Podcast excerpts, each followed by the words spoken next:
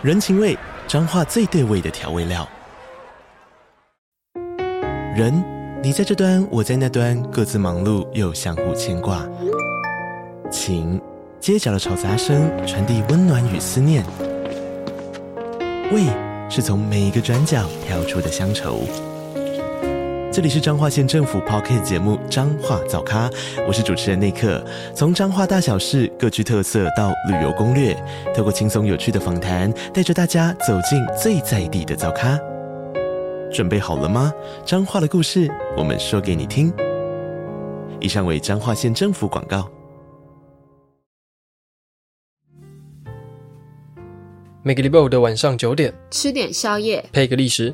大家好，欢迎收听2020吃史啦！终于到2021年了。你刚才讲2021年哦，很烦欸哦，都可以，一个暖身还没暖够的状态。2021年，欸，我觉得我今年跨年很有感觉。为什么？就是因为我是跟我朋友去跨的，然后我们那个时候就是站在离101有一点距离的信义路上面，然后看101烟火。然后虽然说今年烟火就是没有到特别的有惊奇感，可是我看烟火的那个当下还是就是觉得超感动，就是眼泪就直接掉下来，这样太夸张了吧？没有，就觉得2020年真的发生太多事情了。我自己在我家这边看烟火是，就是烟火第一发结束之后，那个烟就越来越多，所以我后面就没什么看到了。所以你家就是一个被烟雾遮蔽的101这样。对啊，就是整个101就变成那个修环杯啊，就整个在冒烟，完全看不出来到底在干嘛。对，好，我们这礼拜还是会上一集我们的正式的跟历史有关的小故事。那这一集呢，我们会在礼拜天才会上。那原因是因为我们跟喝蛋卖造的一个串联活动一起配合，就是我们会推出一连串跟酒精有关的主题活动。嗯，我还忘记讲我们是谁了，对不对？Hello， 大家好，我是浩宇，我是戴戴。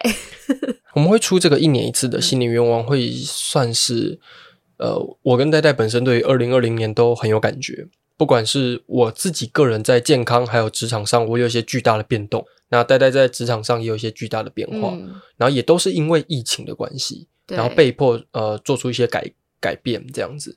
那我自己的话是因为工作的关系，然后身体出现一些问题，长期就开始复健啊等等之类的。那到后面也开始去思考说，我这个身体受伤的原因，因为工作而身体受伤这个原因，我的工作是不是要调整？然后刚好碰到疫情等等，然后就开始做这个频道，渐渐的想要把职涯方向做一些改变这样子。所以2020对我们来说都是算是我觉得啦，就是既是最好也是最坏的一年。对，你就让我想到那个双城记。你知道双城记吗？我知道，这么高级啊。对，双城记。对啊，就是我说，其实我已经忘记双城记在讲什么了，可是他因为他是以法国大革命为背景的一个小说嘛，然后他在刚开始的时候就讲一句话，就是这是最好的年代也是这是最坏的年代也是最好的年代。哦，对，因为就是一个转机，因为我在2020年对我来讲也是一个很重要的转折，因为我就是离开了之前的工作，然后我现在等于是以自由业的身份，然后开始接一些案子，所以整个生活模式其实都还蛮不一样的。嗯，我们就想说，那在新的这一年，如果我们可以许下一些对未来的期许的话，或许可以一扫2020的阴霾之类的。嗯，对。所以像我的话，我算是渐渐的离开剧场了，然后就开始做一些像podcast， 然后或者是一些历史类的工作这样子。所以我新的一年的话呢，我想要学会自由潜水。等一下，你这个跳动你跳太快了啦我离开剧场工作，然后我开始做历史类的工作，然后我要学会自由潜水。因为我今年25岁然后我25岁才学会游泳。嗯，对，我不知道伟大的成就。很多人都说25岁学游泳算是很早了好不好？哪有？我在认识你的时候，我们那个时候我就跟你说，就是五年前我就说要学游泳然后你学到现在才学会。我拖了5年也是蛮早的吧？对 OK。 以前你高中不是有要学那个吗？就是游泳课，然后你要游到一定的公尺你才可以毕业。对啊，你们那时候是多少？是25还是应该25吧？ 20 25，我们是25啦。我们好像是25，我们学校的游泳池好像是25。对啊，反正那个时候我就是我其实会游，但是我不是很会换气。对啊，所以你是不是那种我就是憋着直接喷到底？对，我就是憋着一口气喷到底。然后其实到中间的时候我大概12公尺13公尺左右的地方，那我就停下来了，就因为我打水，我脚打水也很烂啦，所以就打就是会打水，然后你手不滑，纯粹脚打水，你脚一直打但你不会前进。好，反正我就遇到这个状况，大概在12公尺左右，我们老师就看着我说，好啦，你从这边蹬起来然后再往下游，你只要游到20公尺我让你毕业。我说好，谢谢老师。我们老师很棒欸，因为我知道我大部分的同学都是要嘛就是好好去学游泳，然后要嘛就是他们就是一口气憋25。对啊，就是一口气憋25啊。对啊，哦对，但是你会停下来啊？好吧，我就打水比较烂嘛。那你学会游泳的感觉是什么？其实蛮好的欸，就是我觉得游泳这个运动比，因为我之前有做过重训，然后跑步打羽球，我觉得游泳算是我这几个运动做下来对身体负担比较少的。就是我还是觉得我运动到，但是我不会运动完之后我就瘫在床上，或者是回到家我就不想做事。尤其是打羽球或跑步这种短时间之内的爆发运动，然后这种运动大概做1个小时结束之后，我回到家洗完澡我就只想躺在床上，很累。但游泳完呢，就是游完泳洗完澡换个衣服之后你还是很有精神可以继续做事。其实我跟你有一样的感觉，但我比较是因为我是舞者嘛，就是我们练舞关系，然后因为我本身很容易长肌肉，所以如果我去做一些其他的运动的话，其实我练舞练出来那些肌肉会被，也不是说破坏掉，就是它的线条会跑掉，然后你知道舞蹈的线条其实很难练。跳舞用的肌肉跟我们平常用的运动用的肌肉是不同的。对，其实不一样的。所以你等于是，如果你平常做运动你练的肌肉会破坏你跳舞的肌肉，然后你跳舞的肌肉会去破坏你运动的肌肉，就很难把它抓到一个平衡就对了。应该说因为跳舞它使用肌肉比较小，比较内侧。然后内侧是什么意思？内侧就是例如说我们一般跑步我们会用股四头肌嘛，可是你是说大腿外面那一条？对，大腿前侧外侧，就是你骑摩托车的时候太阳晒得到的地方。可是跳舞大部分的肌肉都是比较靠近骨头、肌腱、韧带，然后甚至是你骑摩托车的时候太阳晒不到的那些地方，我们统称内侧。不是啊，对啊，所以就是因为对我来讲的话，里面内侧肌肉比较难练，所以如果我去乱做一些其他的运动的话，我可能那些该用力的肌肉我就没办法好好用力。所以游泳对我来讲算是除了跳舞之外唯一可以做的其他的运动，因为水的浮力可以帮助你，然后我可以用一个很修长的方式这样，因为你本身比较矮嘛，对不对？152公分。闭嘴好，我今年开始学完游泳之后呢，其实我一直很想要尝试水下摄影。我之前就有在学习摄影的一些知识啊，或者是摄影的一些方法。然后我就很想要去拍像是珊瑚礁，然后海洋生物等等之类的。哦，好棒哦。对，所以我才会想说，那我既然想要学自由潜水，那我一定要先学会游泳，所以我就偷偷去报名，然后学了游泳之后，然后就给带来一个惊喜，说看我会游泳了这样子。结果那时候很荒谬的事情是，我原本跟他说你看我会游泳，游得还不错对不对？然后我完全不知道他，你几岁开始游？我小学是游泳班，但是我大概1、2年级就开始游。对，反正我完全不知道他以前是游泳班的。然后他一下水，我们是去50公尺的水池，所以0到50他直接喷走，我就我以为我这样游泳已经可以让他觉得 surprise 了，没有，他直接还我一个 surprise。我是蛮 surprise 的啊，就是你游的比我想象中的好。因为我偷偷学了1个月，好不好？对啊，因为我以为你是下去就是会要闭气25公尺，然后停下来。我现在这个体力已经没有办法闭气闭25公尺了。对啊，但很不错啦，对啊， okay， 学会游泳很赞。所以这是我今年的一个愿望，然后当然还是要把吃屎这个频道做得更好。那你呢？我就是第一个就是希望 freelancer 的工作可以稳定下来啊，应该这样讲有点奇怪，因为 freelancer 本来就不是一个稳定的状态。你是第一次做 freelancer？ 我是第一次做 freelancer， 但是应该说就是让我的案源可以慢慢的比较稳定，就是我不用太去太担心说我接下来应该要去哪边找下一个工作。虽然我知道 freelancer 可能本身就是得要常常要做这件事情。因为跟呆呆不一样的是，我是一毕业就是 freelancer， 然后我觉得 freelancer 的好处跟坏处就是，我们拿个东西来比喻好了 ，freelancer 就有点像是狩猎采集年代，大家还记得那个历史课本，就是人类是从狩猎采集到农耕定居嘛，那 freelancer 就有点像是狩猎采集年代那些猎人们，因为如果你今天不主动去争取那些工作，你是没有办法吃饱的。那农耕定居就有点像是上班族，我们只要固定的时间做好浇水收割，然后时间到了播种，那我们就可以安心的过完一整年。那 freelancer 就比较是你必须要一直很担心自己下一餐在哪里，然后你就开始精进了自己，就会比较像这样的生活形态。其实我的想法比较像是例如说我有几个比较固定合作的对象，因为我现在的案子来源还是比较不固定啊，就等于应该说工作比较少，就是我希望可以进到一个比较要找到一个长期的合作伙伴的。对，比较像是这样，这算是最首要吧，就还是得要先把自己喂饱啊。是啊，这样对啊。那如果是其他方面的话，就想要转三圈啊。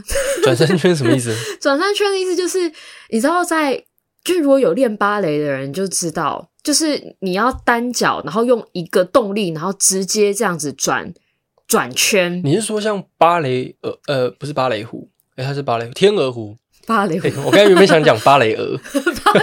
芭蕾鹅是什么？你说天鹅湖里面就是有一种就是你说它就是一只脚然后这样一直转一直转，然后另外一只脚甩来甩去。对，不是那个画面，不是那个画面。对，那个我现在也在练。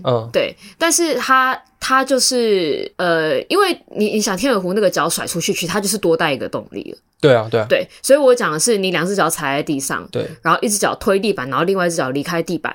你说一只脚蹬地，然后一只脚离地，所以你就是在那个动力之下可以转到三圈。所以只蹬一次。所以不是脚一直去勾一直去勾。不是。OK。对啊，因为像一般如果像以科班生来讲的话，两圈都是基本啦。对啊，我现在两圈也算是 OK。对，天气不好的话会歪掉这样。什么意思？就是寒流吗？要帮你吹一下吗？对，还有什么科视力？然后没有，我们常自己会这样开玩笑，就是转圈就是跟太阳一样，就天气好才会出来，就你天气好它才会转得好这样。但是要从两圈进阶到三圈，其实就会有一定的门槛。这样， okay。 我现在还在这个门槛努力中。好，这样。但是我想要分享一个东西，我觉得这个是我2020很大的一个心得。就是我2020。的一个哲学叫做佛系的积极。好，我这要解释一下咯，我听不懂。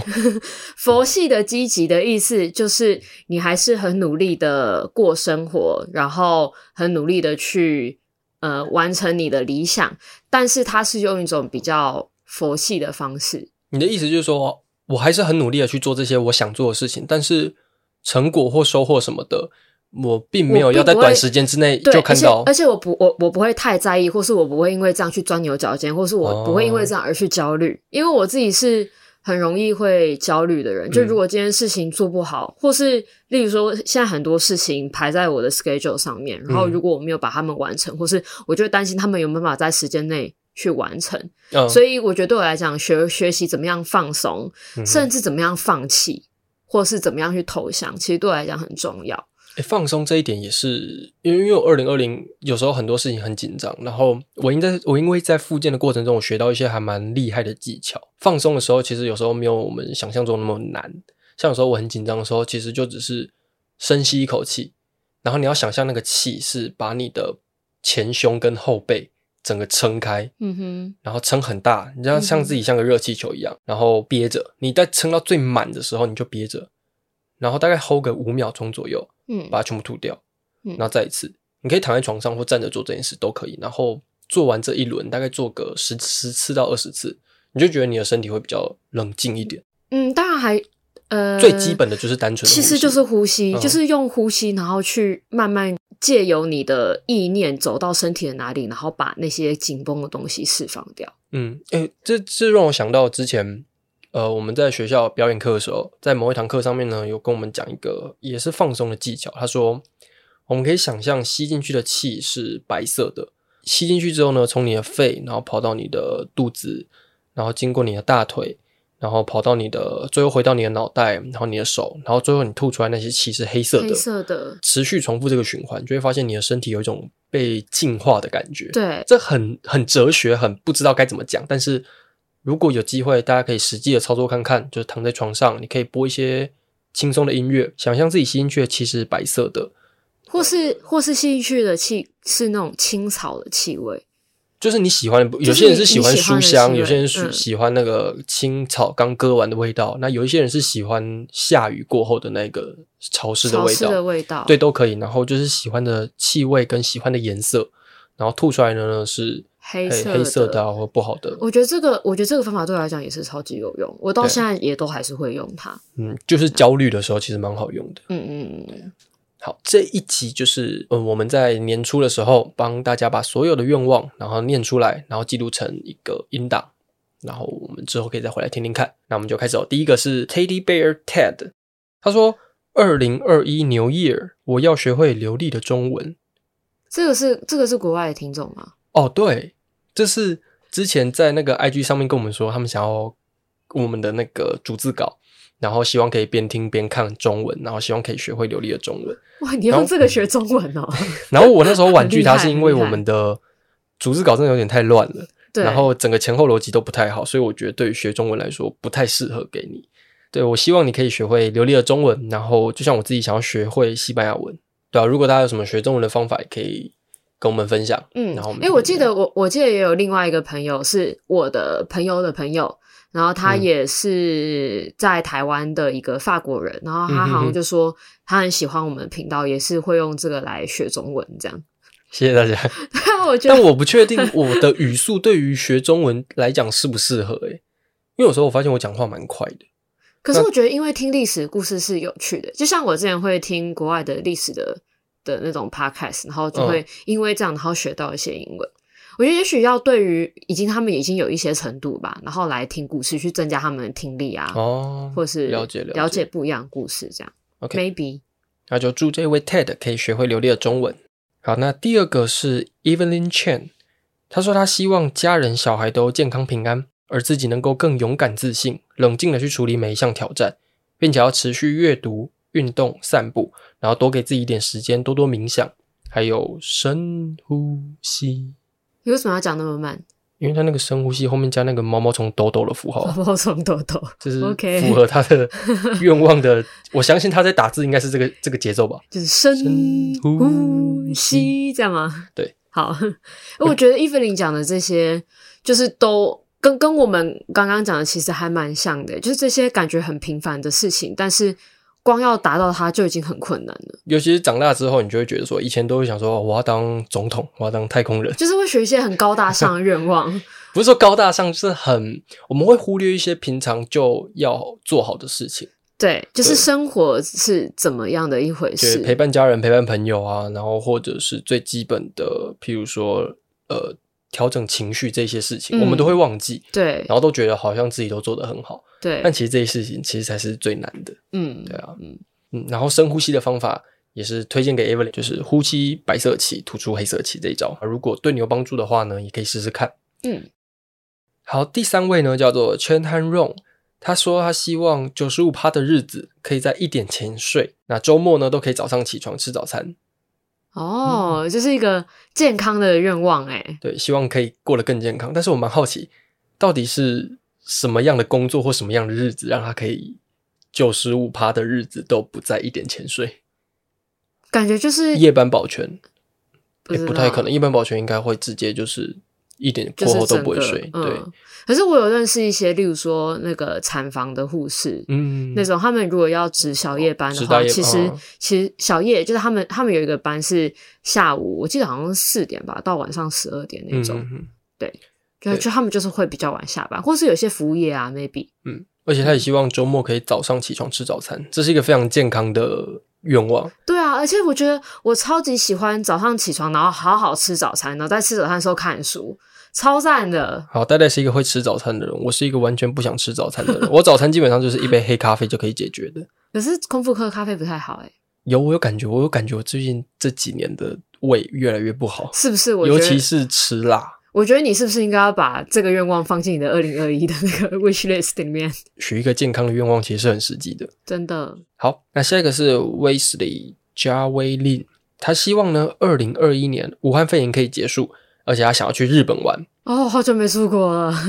对啊，为什么我最近也是听到很多朋友说肺炎这一波，就是这一波疫情结束之后他们都想去日本。日本到底有什么魔力？我觉得是因为我们两个都没有对日本东西有特别喜好，但是我周遭有很多很喜欢日本文化的朋友，我有超多朋友都想去日本、欸、我也是，我唯一一次去日本就是我去年去东京的，不是，我去年去纽约的时候，然后我在日本转机，我在东京的羽田机场这样不算有去过日本吧？我到过日本的领土好吗？那这样我也去过杜拜啊，转机、欸、我有吃过日本机场羽田机场的拉面、欸、我看过杜拜的骆驼吗？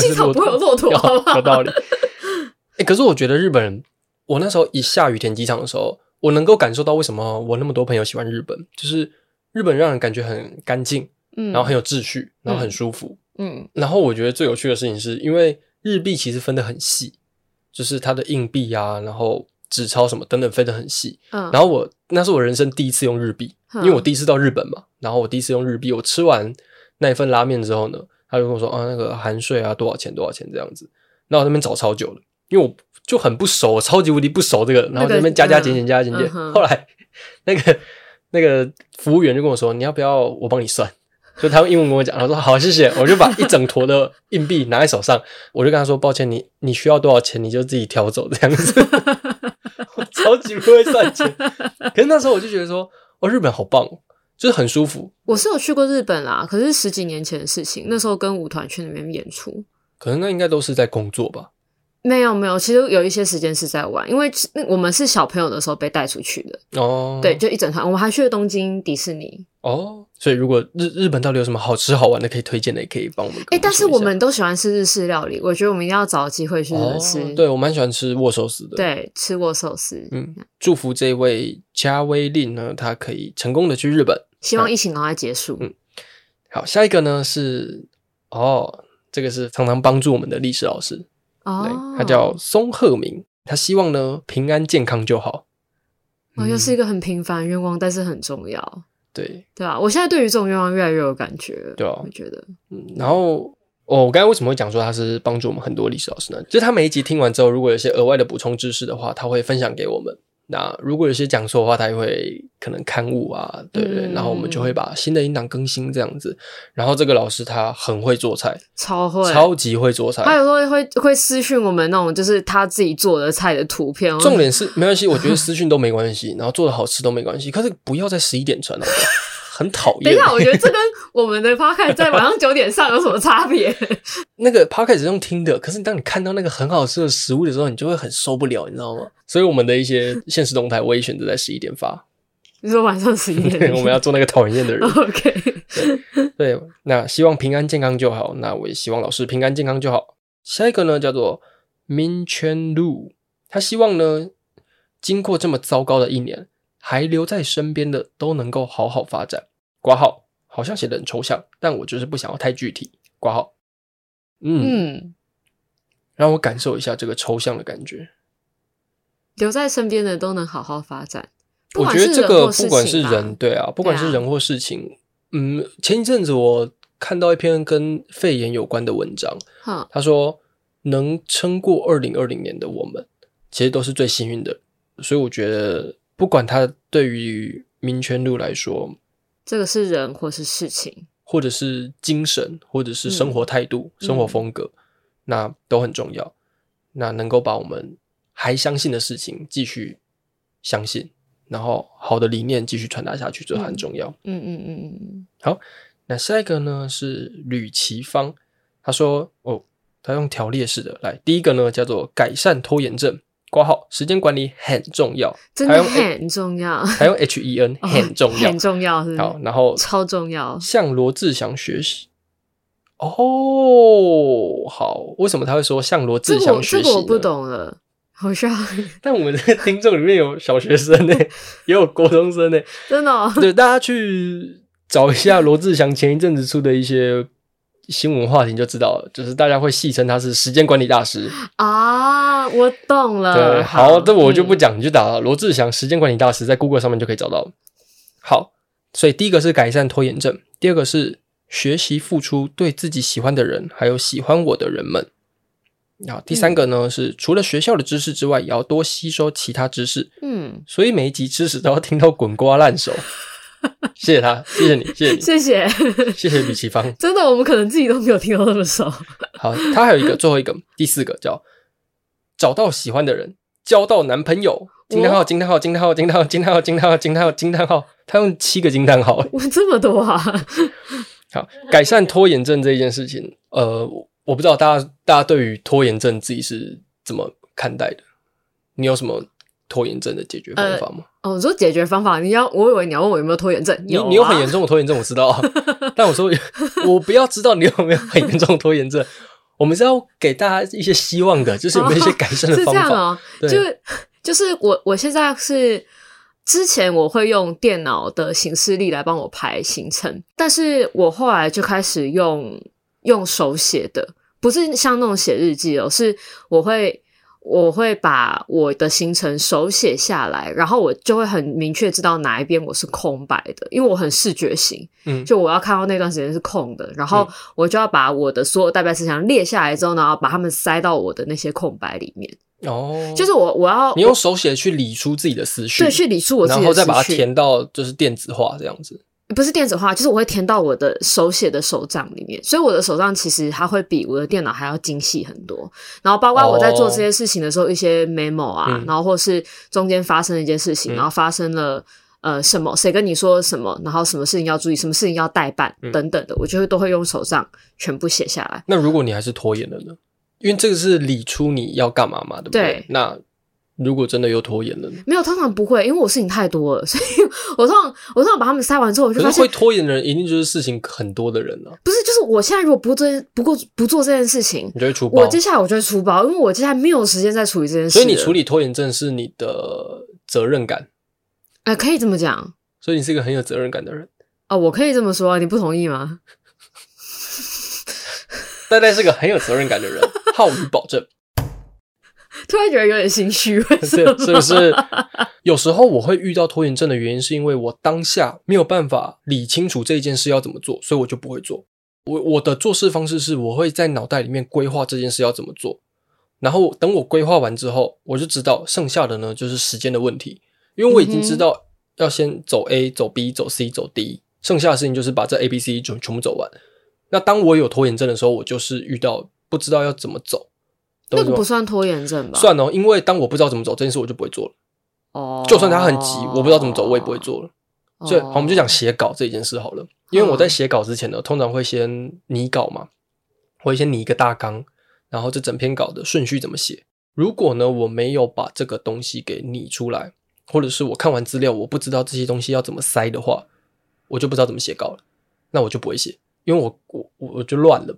但我后来就发现说，与其把所有事情在一开始在动手下去做之前都把它用想的规划好，你不如就直接先下去做。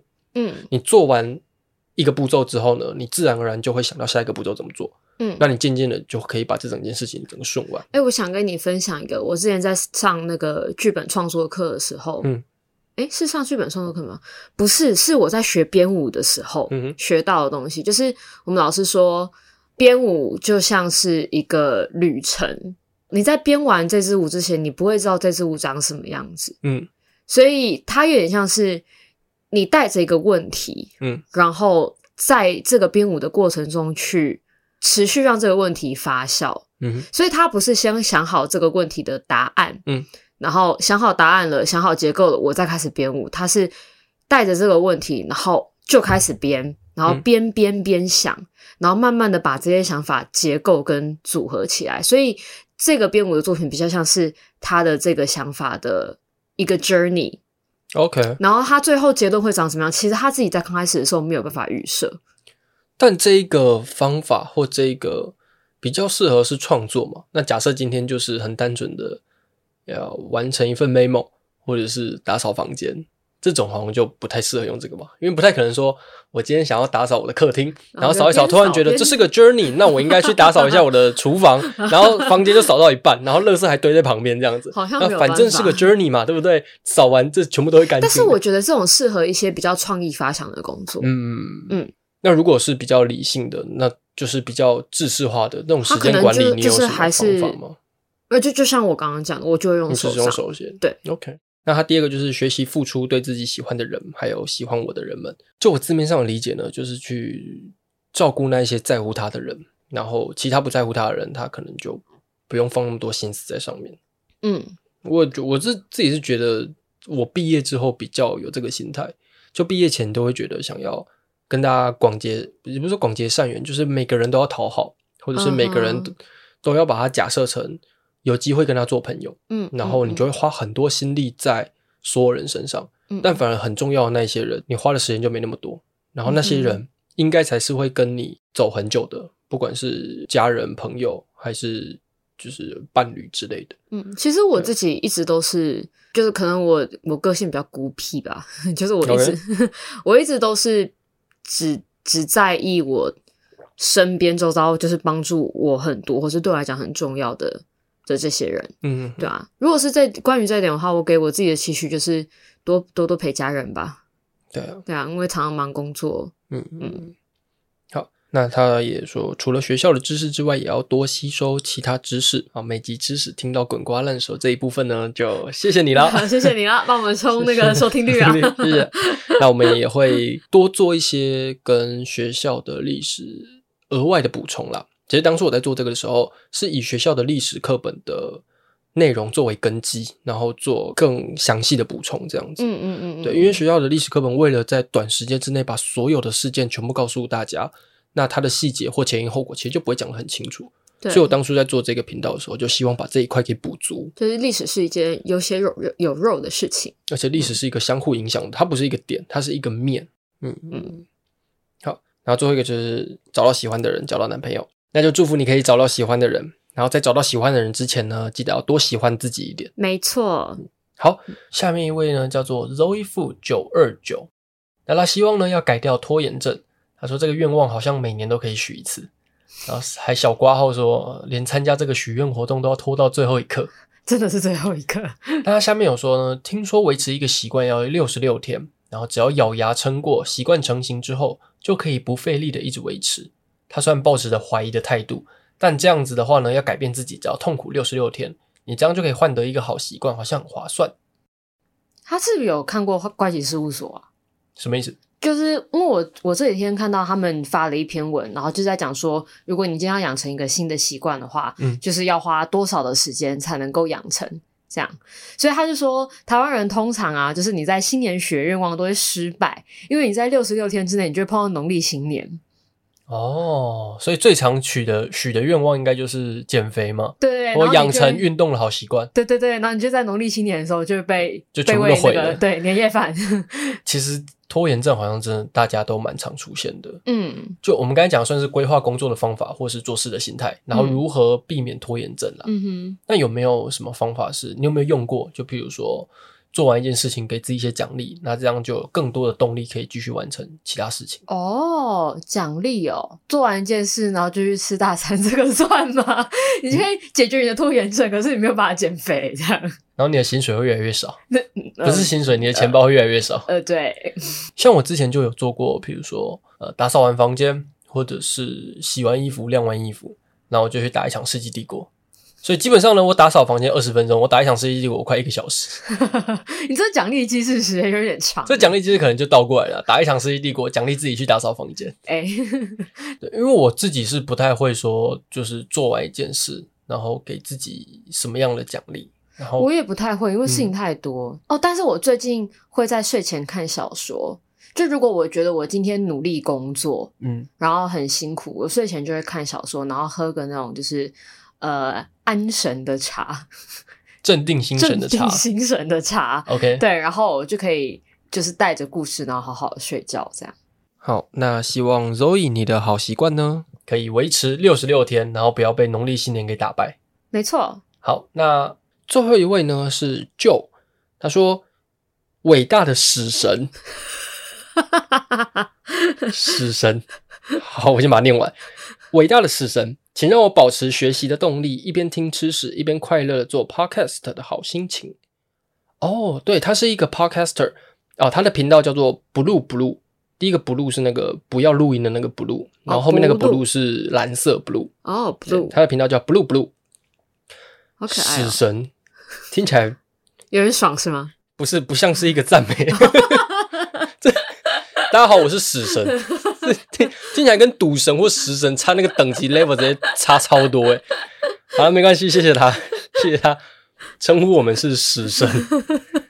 好，然后他保持学习的动力，其实做吃屎这个也是让我持续学习的一个原因之一啦。嗯，因为每个礼拜要产出一篇，然后要看很多的资料，看很多的书，这也是帮助我想说毕业之后我可以用什么方法精进自己。嗯哼，然后除了精进自己之外呢，有没有办法把这些东西分享给别人。嗯，然后我做了吃屎做到现在，我觉得如果你只是读书或只是看资料而没有把它转化产出或者是让它分享给其他人，这个学习的效果是有差的。嗯，然后我做了吃屎这个频道之后，因为我每个礼拜必须都跟大家分享一个故事嘛，所以我必须要把我学到的东西转化，然后把它顺成一个逻辑，而且是我自己的逻辑，然后跟大家分享。我觉得这个学习效果蛮好的。我之前也是有读到一个跟学习相关的东西，它就是说其实你真的有学进去，嗯，就是你要有产出，嗯，才叫真的有学。就像是我在教舞蹈的时候啊，因为我们常教一套舞蹈动作，对，然后教完之后我们就会要求学生自己想左边，对，就例如说你第一个动作是举右手，第二个动作是举左脚，那左边的意思就是说你要改成，对，你要反向，你要改成第一个动作举左手，第二个动作举右脚。所以那个画面就会是，假设你的左手是比耶，右脚是做青蛙腿好了，好，左手比耶，右脚举青蛙腿，那他就要自己想，那倒过来他的右手要比耶，左脚比青蛙腿，所以动作一样，但是你要自己去重新消化，然后做出一个反向的动作。对，没错，镜像的动作。对，所以我常会跟学员说，就是你要能够自己想左边，才代表你有真的把这个动作学进去，不然其实你都是在模仿老师跳而已。哦，有道理。你教舞你就教一半就好了。哦，我们是只教一半啊，没错啊。我的意思是你转圈你就转一半就好了。然后那个我这边要转3圈哦，所以老师只示范 1.5 圈，不是因为我转不了3圈，是因为我只示范一半，剩下 1.5 你们自己完成。不是这个逻辑，这样才可以学，不是这个逻辑。好 OK。 那所以保持学习的方法，我觉得除了单纯的吸收之外，如果心有余力可以想看有什么办法可以产出。嗯，那产出不一定要这么复杂，就是像我们一样这么搞刚做一个 podcast。其实很单纯的是，你今天看完一本书，你可以找你的爸妈或者找你的朋友，很简单的用比如说2分钟或5分钟跟他们分享你在里面学到的东西是什么。嗯，我觉得这也是一个还不错的产出，这样。那也希望就你的频道 blue blue 呢可以一直做下去，那我们就一起加油做到2022年，或是在2023年，或是那我们要先做到2023年。我们要先做到2023年。好，我们会努力做到2023年，没错。好，那以上呢就是我们这一次收集到的2020吃屎啦的愿望。那如果之后你们有想到一些新的愿望也愿意跟大家分享的话呢，其实你们可以私讯我们的 IG 粉专，我们会可能之后每个月或每一个半月我们有时间我们会更新这个音档，所以这个音档会一路持续到2021年的年尾，然后在那时候2022年的年初你可以来听听看到底有没有发生。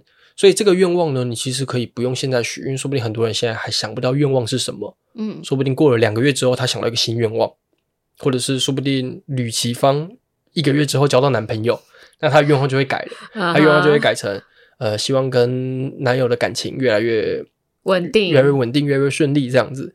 所以如果有任何的愿望呢，然后你都可以欢迎留言给我们，然后我们会再把它收录到这一集里面。嗯，好，那我们就礼拜天的正式频道见咯。嗯，好，拜啦拜啦。